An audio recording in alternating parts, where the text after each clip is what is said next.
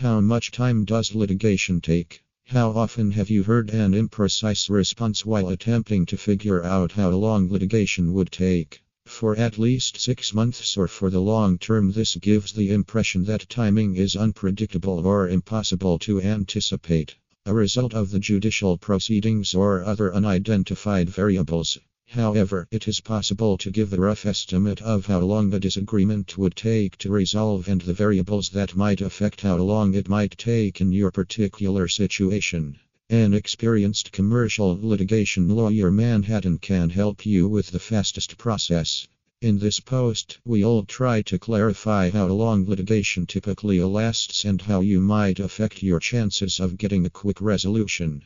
Is a trial before a judge and a jury required when litigating a case? A matter may be litigated without necessarily leading to a formal trial with a judge and jury. In reality, almost 97% of civil disputes are settled before coming to trial. This frequently occurs when a coin flip determines the outcome of a trial. There is no assurance that a jury or judge will find in favor of a party, even though each side has prepared its case and feels it is making the strongest argument.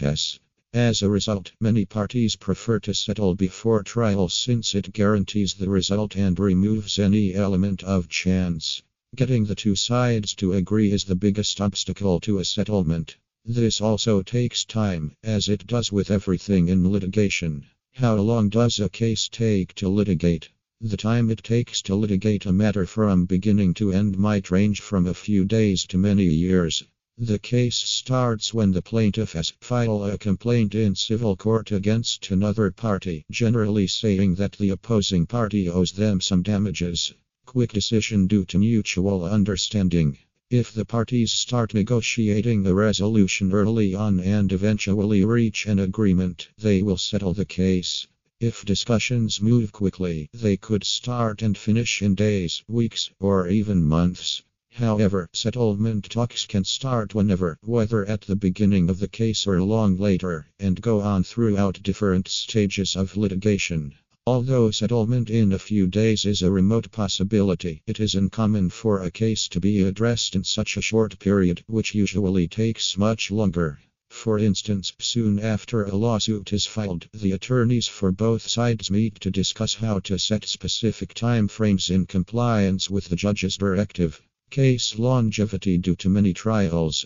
A trial date is then normally scheduled for 12 12 months from the day the defendant received the complaint. Therefore, if settlement is not feasible, it can take a year before a judge and jury ever hear the matter.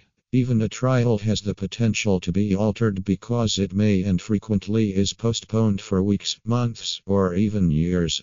Therefore, a case's litigation length might range from a few days to some weeks to a few months, although it usually takes years. In a legal proceeding, what are trials?